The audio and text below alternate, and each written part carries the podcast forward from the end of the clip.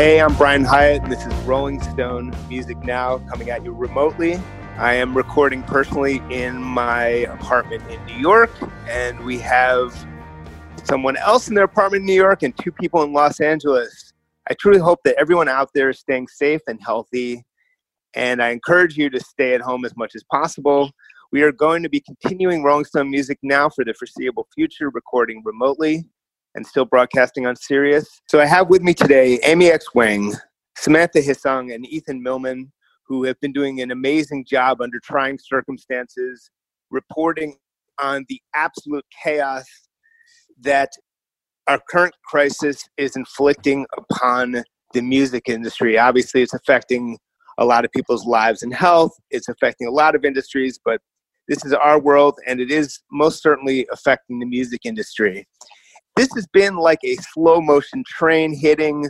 A lot of people understood what was coming. For example, U.S. concerts, as, as we saw what was happening first in China, then Italy and other places. But again, slow motion, and it took a while for it to hit the concert industry. And when it did, it was like a chain of dominoes. So maybe maybe if one of you could kind of take us through the chronology and the dominoes falling of cancellations. Sure. I mean, I will say with festivals, I think that one of the the biggest domestically to kind of start that off was Ultra in Miami, which is a um, dance electronic festival. That was actually the same day, but I, I, do think it was first, but it was the same day as South by Southwest. Uh, in early March, we heard of that cancellation, and that was, I believe, the Friday before we heard of Coachella's cancellation. So you had Ultra, and then South by Southwest, which was arguably an even bigger deal. I mean, because that's not genre specific. It's also more than a music festival. You have conferences, you have health and wellness expos, you have gaming expos, uh, keynote speakers, etc. So it's it's a massive undertaking in uh, Austin, Texas. And uh, you, I believe they donate upwards of $350 million to the city of Austin each year anyways that was canceled and then after that is when at least for me i started hearing really elevated levels of these conversations surrounding coachella and their you know imminent cancellation or postponement and the and basically the whole industry or the people that I was talking to were, were saying that they can't see how they wouldn't cancel or move it. Yeah, what's South by came first. Yeah, go on. Sorry. also no, I was just gonna say what's also interesting is that even though these things all kind of like fell like dominoes one in a row, we've also heard that the organizers were in conversation for days beforehand. So everyone was having the same conversation internally, asking, is it worth it? How are we going to proceed? And just kind of sussing out the scene, looking at everybody else, seeing what Ultra's doing, seeing what South by is doing. And as soon as one major festival canceled, it was sort of like the floodgate opened and everyone else felt it was okay. Yeah, and this was also, this is the first time in 34 years that South by Southwest will not take place. So that was obviously a very jarring thing to accept and process. And I think that was what really kicked it into overdrive. They're like, oh, if South by Southwest is going to do this, I don't see why Coachella wouldn't. Absolutely. And it was during an evening when Pearl Jam canceled. Uh, it was it was last Monday, I believe. It feels like a billion years ago. They're of course from Seattle. Uh, mm. They, I think, personally saw what was happening there, and, and you can kind of read that in their statement, the emotion of what was happening. We've been hit hard and have witnessed firsthand how quickly these disastrous situations can escalate. Vedder wrote, Our kids' schools have closed along with universities and businesses. It's been brutal and it's going to get worse before it gets better. We are so sorry and deeply upset. If anyone out there feels the same based on this news, we share that emotion with you. And then, yeah, the, there's been a, a, a series of, of announcements since basically everything was canceled. I guess one thing I'll say is that it was interesting and a little bit alarming to see how many things went on, even as this was clearly an imminent danger or a present danger. For example, even in New York, there was this big Allman Brothers tribute concert last week at Madison Square Garden. It went on, and that was uh, that was a little bit scary to think about. And you know, I, I interviewed a infectious disease doctor who explained specifically, and obviously the guidance has been given to avoid large gatherings. And for people who, who still don't understand it, part of the, the science here is that these can be super spreader events. There's science that suggests that one person could spread the virus to one third of the attendees of an event. So that's that's the urgency. But even in the face of that, when we saw, like for example, Billie Eilish and Post Malone snuck in a last concert or two, even as this was brewing, they weren't necessarily in hot spots, but what was going on with people kind of slow rolling the cancellation? And we'll get to eventually Live Nation and the other promoters kind of announced together they were going to shut everything down. But what? Why was there a little bit of a delay in all this?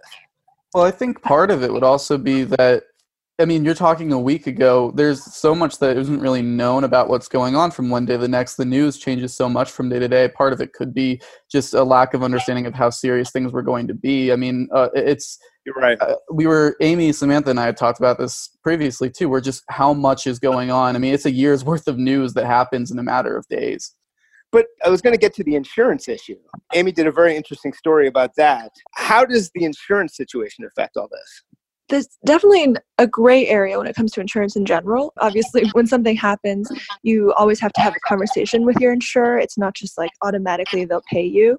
And so, in this case, what happened was that a lot of insurers actually added in a clause early in this year saying we're not going to cover coronavirus cancellations if you cancel your tour um, because you know this is just not part of the policy anymore. And so, what artists are finding out now is that if they took out a policy after that clause was added, then they're just not covered covered for canceling their tour. And also, if they took out a policy before that clause was added, say last year or in 2018, they also still might not be covered because insurance in general is pretty narrow. And some of the insurers say, oh, we don't cover pandemics in general, we don't cover biohazards, things like that. And so for artists who are canceling tours, it's either no, we're not covering anything insurance wise, or we might cover something, but you have to fight for it. To me, it's a little bit extraordinary that experienced managers, experienced promoters would sign an insurance thing that doesn't cover such an obviously looming threat. Uh, and it also speaks to the rather um, wily intelligence of the of the insurers to include such a clause. right. Exactly yeah what did you make of that? Because it's just extraordinary. It means that they were they were basically running uncovered into a potential disaster. That's that's a good way of putting it yeah. So insurers offer a number of different types of tour cancellation insurance. One of them is unfortunately terrorism insurance. Um, another kind is like if, there, if something happens with crowd control or like an audience member does something or say the band gets sick themselves. But as for external events like pandemics, they usually say this is not part of the purview because it's something that is just wildly outside of the realm of coverage. However, one interesting tidbit that we mm-hmm. found out when reviewing an artist tour contract this particular tour contract said we don't cover coronavirus and we don't cover pandemics. But there's this one tidbit that said we do cover any losses in the mm-hmm. event of mourning for the president of the United States dying. oh my like, wow, God. Okay. So, so you're not going to cover if you have to cancel the tour to prevent everyone from getting sick, but you will cover if Donald Trump just passes away and everyone has to mourn him. This is like a really freakish thing to see. Among the many, many impacts of this is just as uh, Laura Jane Grace of Against Me put it, it's just it's just total chaos in your article. Everything is in chaos. She said they don't know when to release anything. Last time I talked to my European booking agent before the virus, he was like, "You need to get on top of things right now." And yeah, I'm already booking shows for November 2021. Right. That's, that's one yeah. thing to consider that so many booking agents and artists plan these things years ahead of time. And you're not just going to hop on a tour bus and go around the country, right? You're going to do that a year in advance when you plan out all the spreadsheets of your flights and your catering and everything else. And so to have that all be postponed indefinitely is like a nightmare for people who need to actually organize that stuff in order to keep their revenue stream going, in order to, you know, know where they're going to be in a month or a year's time. Yeah, absolutely. Like I would like to add to that just because I spoke to a travel agent who specifically works in the music industry with bands. And I have a quote from her. She said, um, her name's Lisa Pomerantz, and she works for a company called Madison House Travel. And she said, working on large scale tours often requires additional hires six to nine months ahead of the tour. We do not see any of that money until that performance happens. The hotels and airlines pay commission to us. And in, in the event of a cancellation due to an injury, pregnancy, or pandemic, etc., not only do we not get paid, we have to fight to get our client out of contract so they don't have to pay the hotel vendors. It's literally two times the work for no pay. Yeah, and there's so many ripple effects to this. Before we get to the effect on behind the scenes people, which which uh, I believe Samantha did a great story on, let's talk about why festivals in particular needed to cancel. And I think Amy had some things to say about that. Yeah, one of the interesting conversations going around the last week or so has been like, why does Coachella actually need to cancel? Why is it important? And same with concerts and, and any sort of mass gathering. And what health experts have told us is that one thing is you know the crowd itself is so dense at a music festival or a tour that people are just like right next to each other. And if somebody comes in with a virus if just one person comes in with coronavirus then it's going to spread to everyone and there's no way of preventing that. Like adding EMTs won't help adding people on the side putting everyone in hazmat suits wouldn't even really help because you just like created another problem essentially. And so the only route to go in this case is to cancel and that's something that you know tour managers, decision makers have really struggled with. Obviously, with anything else, you can mitigate certain things. For instance, if like a band member requested a certain element, you could sort of change the venue a little bit. You could reduce the number of people. You could kind of cap it. But in this instance, with something that is, you know, kind of like a very contagious threat to everybody, putting people in a room together is the worst way to go. And so ultimately, Coachella and South by and everyone else had to sort of cave in and, and say, yes, putting 100 people in a, a tiny, like 10 by 10 square feet area in the hot desert is probably not the best way to, you know, support what's going on right now in the world. Absolutely. And I'd like to add something yeah. too. If that's yeah, when we talk about Coachella, I just think this is a really important thing for people to realize. I mean, you have to consider the full-time residents of the greater Palm Springs area, which is typically looked at yes. as a retirement it's a retirement destination. And there are a lot of senior citizens out there and that's the demo that's potentially most at risk or of falling ill or dying from COVID 19, you have to think about the amount of people coming into the Palm Springs area. I mean, Coachella supposedly brings in over 45% more travelers by air than South by Southwest and nearly 90% more than Ultra. The majority of that is domestic travel, but it's hard to know when those people last traveled internationally, who else has been on those planes, those attendees have been on, etc. Plus, over 25% of people who attend South by Southwest for example, our international travelers. I don't have that number for Coachella, but I can say in just looking at the lineup, you would see, for one, an array of UK based acts. There's also Hatsune Miku, who's a virtual idol who was developed in Japan and has a largely Japanese fan base. You have Big Bang, which is a South Korean boy band. Their website's calendar shows that they had an event in Seoul in January. So they've obviously traveled internationally recently. Then, to your point about Seattle that you brought up earlier, you have situations like that of the Mexican group Banda MS, who was scheduled to perform in Seattle one day before their Coachella date. The first US patient was found in Seattle, and the county Seattle is situated within is now, or I, the last I checked, it was considered to be the county with the worst outbreak in the U.S. Yeah, yeah. Before we move on, I spoke to Dr. Daniel Griffin, an infectious disease physician specialist at Columbia University, and I'll just read one bit of what he told me. We ran the whole interview online. When I spoke to him, they were literally about to drop the announcement that Live Nation and AEG, et were going to cancel concerts. At, at that moment, everything was still on for the most part, and people were kind of freaking out, begging them to cancel everything, and it still hadn't happened. It was like I talked to him like about two hours before all that went down. So I said, as we speak, there's a Billie Eilish concert still scheduled for Madison Square Garden on Saturday. What do you make of that? And of course, again, right after we talked, it was canceled. But this is what he said: "Sounds like it's out of a bad movie. Here we are, clearly in one of the hot zones. I think if that concert goes ahead, people will look back on that and just wonder what were people thinking to continue to not cancel it, and what were the people thinking who went and attended." Not only will they pick it up at the concert, but then as human beings do, they're going to leave that concert. They're going to go somewhere else, probably to their homes, their family, their friends, their loved ones, having been exposed. A percentage of them, we're now seeing about a third of people, 35% at large gatherings like this get infected. And then that just spreads and spreads. So I think that that says it all. But let's let's move on to the impact on the big business of touring, Live Nation, AEG, concert venues, et cetera, et cetera we don't know how long this will go on, but what do we already know about the impact? Certainly has not been good for the stock prices. Right. To me, the first thing I would think of is if you look at Live Nation stock price, it's it's plummeted in the past few weeks. I mean, if you look to just before the outbreak had really hit, it was at you know over seventy something dollars, and now it, as of today, it's like right now to about 32 33 dollars it's it's dropped incredibly heavily i mean it makes sense given live nation is so based in that a few weeks ago, though, right after this quarterly meeting or this quarterly earnings call, Live Nation was saying that they weren't sure how much it would be impacting their business. They thought it would be pretty limited since so many of their shows were going to be in this latter half of this year. But I mean, it even just shows again how much things are going to change so quickly. I mean, not much later, they had to halt everything. Amy, in the most macro sense, what kind of financial and just logistics and other impact are you already seeing that this is going to have on all those things I mentioned and, and maybe down even further down the chain? the media and entertainment sectors in which the music industry kind of resides are being hit pretty hard by coronavirus. Some parts of it have fewer ramifications than others. For instance, obviously, live events, the Live Nation sector is not doing as well as something like Warner or uh, Spotify would because those formats don't actually need anything physical to carry them and to sort of keep them afloat.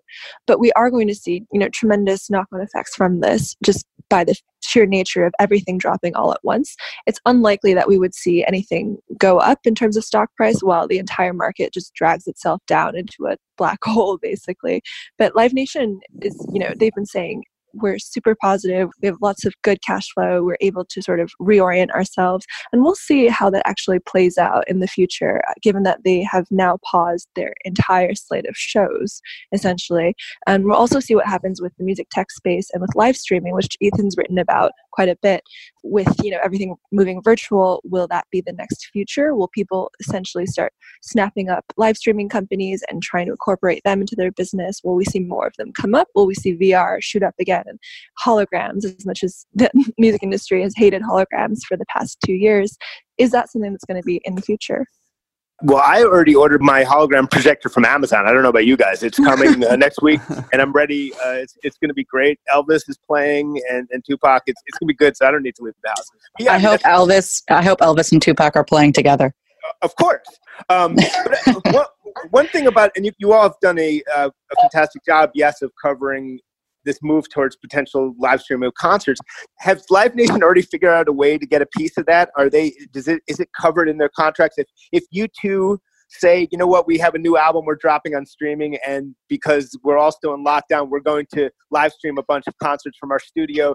Does their contract with Live Nation probably cover that? And it's okay if you don't know, but uh, it's an interesting question. That I can't speak for Amy and Samantha, obviously. I don't know for sure on that end, but I do know, I mean, that some of these live streaming companies that I've been talking to who are all just getting an insane influx of interest from either individual artists or agencies or promoters. I mean, many of them are saying, you know, they wouldn't say exact names, but major promoters have gone to them and have started asking about what the options are for them. So it definitely is on you know these bigger players' radars of a potential option for what they're going to be doing going forward. For sure, and I, I mean, I would ask one thing is that the most uh, I wouldn't call it extreme estimate, but the the longest estimate in terms of time I've heard on a potential lockdown, and I say this without trying to alarm anyone if they haven't heard this, is 18 months in some way. Uh, I heard that this, as well. Yes, according to this King's College report that terrified everyone both at the White House and in the British government and has changed their approaches overnight. So, in 18 months of no concerts, what kind of could Live Nation be you know gutted from that you know a, a, big promoter. I mean that's a terrifying possibility for everyone obviously. Well that it's a i, I think that's a, it's a tough question because that's so speculative and i don't know if any of us know how much is reserved for any of these bigger players but certainly the the case that a lot of people that we've been talking with whether it's lawyers or other industry members they the consensus that outside of the live nations or the aegs it's a lot of these smaller promoters that they're going to be really I mean, the, the yeah. that's I think a very serious question of like where are they going to stand by the end of this. longer it and, takes, and, will and venue, last? Ven- and this gets closer to the Samantha story, which we're going to spend a bunch of time talking about. But the, that gets down to venue owners, you know, and then of course musicians themselves, especially ones who don't have a, a huge, you know, financial backstop. And then of course all of the rest of us. It gets pretty scary. It's hard to wrap your head around. I mean, the live music business has a huge effect on the American economy. There's a study that came out in 2018 that said that by 2022, the live music industry will be worth $31 billion. So, yeah, sorry, Amy, what were you going to say? No, no, no. I was going to say that if concerts have to be on hold for 18 months, then you can bet that Live Nation is like on its way to Congress right now saying we want a hundred Yeah. billion dollars in a bailout right this moment, right behind, if not in front of the airlines, the hotel industry, Uber, and everyone else, right? Everyone is clamoring for a bailout in the event that this actually plays out and we live like essentially in silence for another few weeks or months because there's those industries can't function. Travel, housing, like Airbnb and Live Nation are all in the same boat with that. Yeah, no, I mean, if they're bailing out cruise ships, why not? It's a sign of how fast things are moving that one of our colleagues wrote to me when I suggested that possibility and it was like, it was like, I literally cannot imagine that. I cannot imagine the concert industry going to government asking for a ballot. It's, it's, it's starting to seem a lot more, a lot more possible. It's all pretty wild. Samantha, I wanted to talk to you about this great story you did about how this is hurting sort of below the lines people, people who aren't the stars on stage, but everyone else. There's so many people who work in this industry who you know don't get on the covers of magazines who don't get interviewed usually and they are hurting so what did you find out Yeah, I think it's really easy for the general public to forget about all these people behind the scenes. There are so many people who go into making festivals like Coachella what they are, from the musical acts to the representation and the crews attached to those acts, to the grounds workers and the Uber drivers. And then, you know, beyond things like Coachella, when you're talking about smaller shows, you know, venues in your in your local area, you're talking about everyone from the bartenders to the door people to sound engineers and you know soundboard operators lighting technicians instrument technicians when it goes to touring there's tour managers tour directors tour accountants a ton of people whose jobs simply would not exist without concerts. I mean, if I didn't work in the music industry, I wouldn't know that there was a tour manager, a tour director, and a tour accountant, you know? sure Um, so it's understandable, but yeah, and I think an an important thing to take into consideration here is that a lot of these people, particularly on the smaller tours, are freelance workers. They are, you know, 1099. They don't have salary, they don't have health benefits, and they don't necessarily have work lined up all the time. So you go on a tour, and that's when you make your money, and then you have time off, and then you are relying on that next tour to come in and you don't necessarily know when that might be. And that brings me to the point of the timing of this situation. I mean it's a pretty well accepted fact within the music industry that the winter is the is the slower season for touring. And by the time that spring comes around that marks festival season that's when these workers are like you know their their wallets are light and they're ready to go. And of course that's when the covid-19 situation hit. So it was it was really it was particularly devastating because of that timing because these people have some people haven't been working since october. And so they really needed the money to come in in march you know? That's brutal. That's just Mhm. brutal.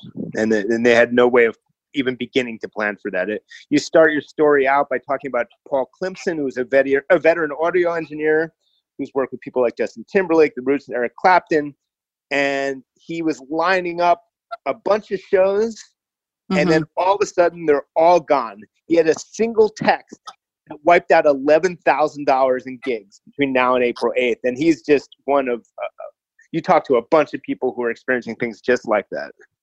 Yeah, that really broke my heart. He and I had been emailing back and forth, and so he had already we had already spoken, and he had already followed up with some more insight, and then he separately sent me an email that was like, just as I hit send on that email, text came in, wiped out eleven thousand dollars, and I was like, oh no, it's uh yeah, it's it's really quite devastating. And an interesting thing that I didn't really think about before I had all these conversations was, you know, being on the road affects your personal life and it's a choice that a lot of these people's make for you know their passion when it comes to live music and touring and events and and artistry. That being said they're not home a lot. They travel a lot obviously. Uh, it's it's a very strange environment to spend your day-to-day lifestyle in. That leads me to the point that a lot of people meet their significant others on the road. So that's important because we're talking about whole household incomes you might have two people who are married and possibly have a family and they both work in touring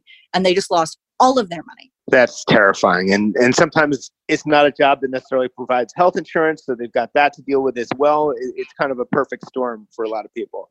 right and i've also I've heard a few differences in terms of layoffs like some venues and you know different organizations are laying off their employees meanwhile some are not and it's hard to digest because you would think oh i don't want to be laid off right obviously that being said we don't know how long this is going to last so theoretically if you get laid off you can collect unemployment if you don't get laid off and you are put on basically a zero hour work schedule, you can't file for unemployment. So theoretically, if this lasts two more weeks and you can then return to your job, of course you don't want to be laid off.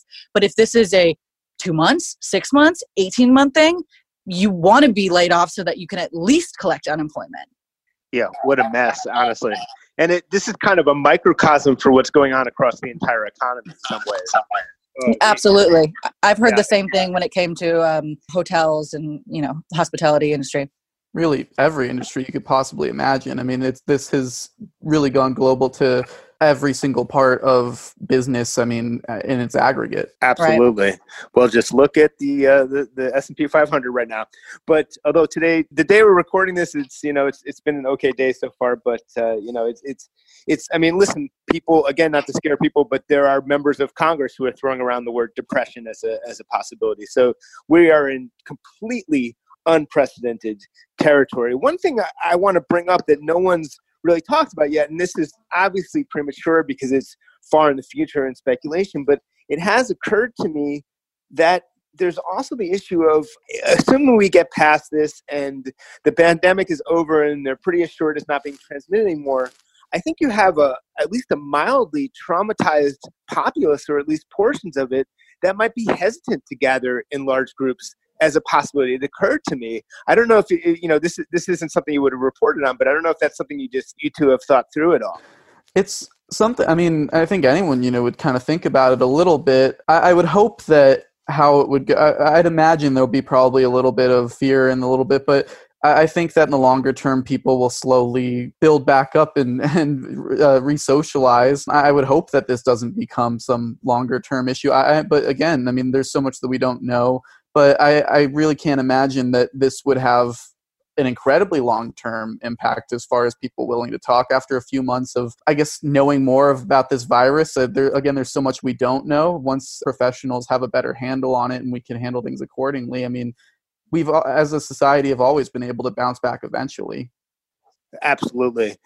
It's uh, but uh, again we do not have precedent for us. I, also thought about the fact that there's a lot of veteran artists who are the linchpin of the concert industry in some ways that one of the linchpins you know you, are billy joel's and uh, you know the rolling stones are still touring and bob dylan and people like that we're getting older and we're all canceled their tours of course and you know it's you have to wonder whether in some cases people have had for whatever reason have had their last chance to see those people it's it's disturbing to think about i hope right. not um, i hope not too I, I saw the the stones earlier this summer for my first time ever and i was thinking man I, I is this really i wonder is this the only time i could really see them and uh, it's just the past few days have really made me realize like think to myself, wow, that really may have been the only time. It's it's not a fun thought. No, and, you know, and I I would say I hope everyone in those acts and others is and is completely fine health wise. But you know, you do want if this takes a while and if there's any uncertainty about you know being out in public and you're a little older you can see a lot of reasons why that might be the case and just in any case like you know you have people at the end in some sense towards the end of their careers and you lose potentially a year or more like you just don't know what happens so i guess everyone who's seen the legendary acts that they were hoping to see is feeling pretty good about that and let's hope you know you get a, another chance um, yeah i mean ozzy osbourne pulled out of south by southwest to that point and his producer andrew watt recently tested positive for, um, yes. for, for covid-19 so that was you know obviously really terrifying especially because ozzy is you know dealing with parkinson's disease so it's it's a terrifying time absolutely yeah. well it's just it's robbing so many people of so many different experiences. You think of the high school kids who aren't getting a prom or a graduation, or the college kids who aren't walking, and all the the newly engaged couples who have no idea when they're going to get married, and all these other things. It's it's really taken away so many experiences beyond music too. But this, I think, is is one of those cases that is just it's it's really just hitting us now. And uh, you look at yeah, the Stones or Ozzy Osbourne and no one really thought that this was going to be the way that everything went to a halt. And I, I hope this isn't the, the, the way that it ends for and, all these kind of legacy artists. And to that point, I mean, maybe this is rather poetic of me, but hey, I've been in quarantine, so uh, I was going to say what Ethan said is is very, very, very true. I mean, I'm getting flustered just just talking about it. Sure. This this is something that goes beyond industries and goes to personal experiences, but that just makes me think about the fact that for a lot of people, I would say music is what soundtracks their personal experiences. You know, walking in graduation there's music playing. You hire a band for your wedding. You associate certain points of your life with music. You use music to escape to commemorate to mourn. And uh, if people are being robbed of that as well. Absolutely I will say one weird thing that's happening is I've been reporting for a potential piece about recording studios, and there's at least two big studios in Los Angeles that are open for business. We can question the wisdom of that or not. They make a case for why it's, you know, you can achieve that with social distancing. But they said that their sense was there are some people who are going to come but didn't because they're worried about the virus. They also said, this is one of the studio owners, that there were musicians, some of them perhaps big names, who suddenly showed up apparently because their tours were canceled. They can't say who's recording at their studios, obviously, but basically they went into the studio because they can't be on the road. And this studio owner kind of predicted that there may be sort of the equivalent of a baby boom in recording because people are, are stuck home, which I actually think is perfectly plausible because also, of course, as uh, Billie Eilish and a million other people will tell you, you don't need to actually go to a studio to record. So it would be at least one mildly amusing bit of fallout from this would be if suddenly we're, we're absolutely flooded with even more recordings so for musicians who have nothing else to do right uh, the coronavirus so, sessions exactly yeah we're being recorded at every every in fact even non-musicians are probably are, are probably starting now lord help us so before we wrap up ethan you want to touch on a little bit more about you know virtual reality and streaming and what you're hearing about the turn towards that in this time yeah. of homeboundness. Yeah, so I mean, obviously, look at what's going on, and when all these artists are indefinitely sidelined from touring, I mean, if you're if I'm an artist, I'm thinking, okay, what am I going to do for the next three months? I can't just not interact with my fans. I can't just not have concerts. And so now you look at live streaming, which for you know in recent years, I feel like people had always kind of shunned it a little bit. They thought, why would you just watch this when you can go to the real thing? But now that that's not an option, it's growing so much but even outside of that there's other experiences like you know virtual reality mixed with just a live stream or you know twitch streaming. There's all these ways to try to be creative with live streaming and that's growing so much because artists need a way to either make money or connect with fans. And so are, there are different streamers that i had been talking with in my story that just published uh, the other day. Two that are coming to mind well the three that i profiled were uh, in there were big room Wave XR and Stage It. Those three kind of do different things. In the case of Big Room, they're going directly to venues and hoping they can do like crowdless shows. But the more, I guess, at home, if you will, style ones, there's Wave XR, which is they've worked with Galantis in the past, and they worked with um, Carly Rae Jepsen, and they try to make like a video game experience out of music. And that there's they've said that there's been just so much um, interest from either artists or promoters simply because that's a way for them to make up for lost tour. Like for example, if I'm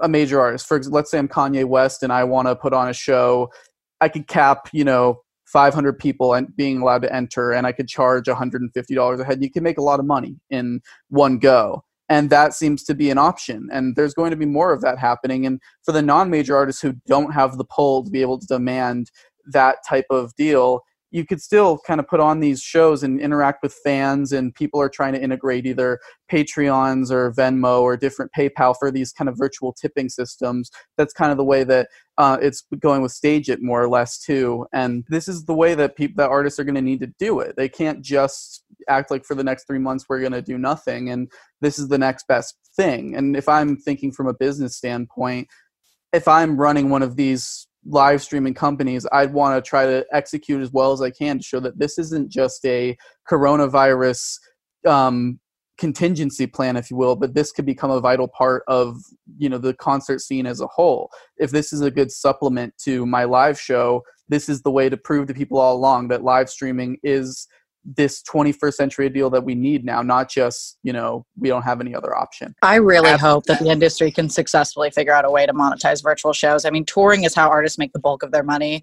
That's partially streaming's fault. I, following the digital boom and the internet's rise to omnipresence traditional album sales became a thing of the past and as streaming became the norm. So artists don't make a ton of money by just releasing music.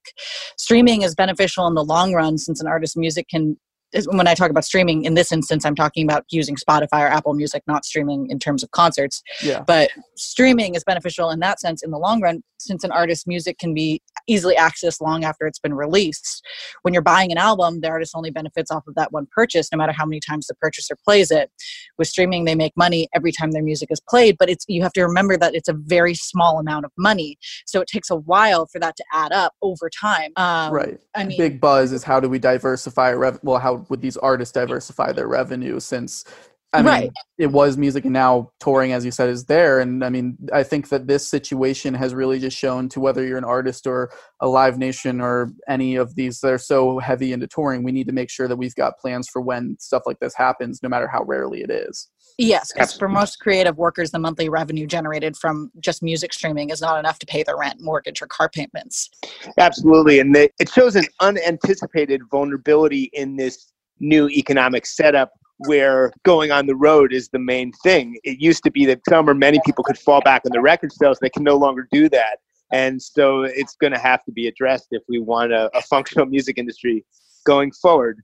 But this has been today's Rolling Stone Music Now. Samantha Hissong and Ethan Millman, thanks for joining us. Thanks to Amy X Wang, who joined us for most of the show and had to run. Thanks for doing a, the very first remote episode of Rolling Stone Music Now. And as I said, we are going to be trying to come to you every week just this way until things go back to normal.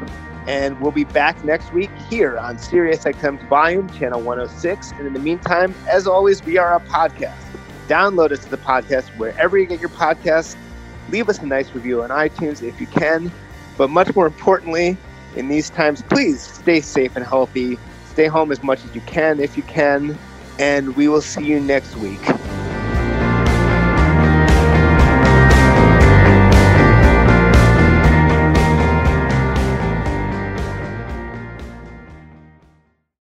Welcome to Talkville, the ultimate Smallville rewatch podcast. Guest star Sarah Carter as Alicia Baker, although I didn't really work with her a lot.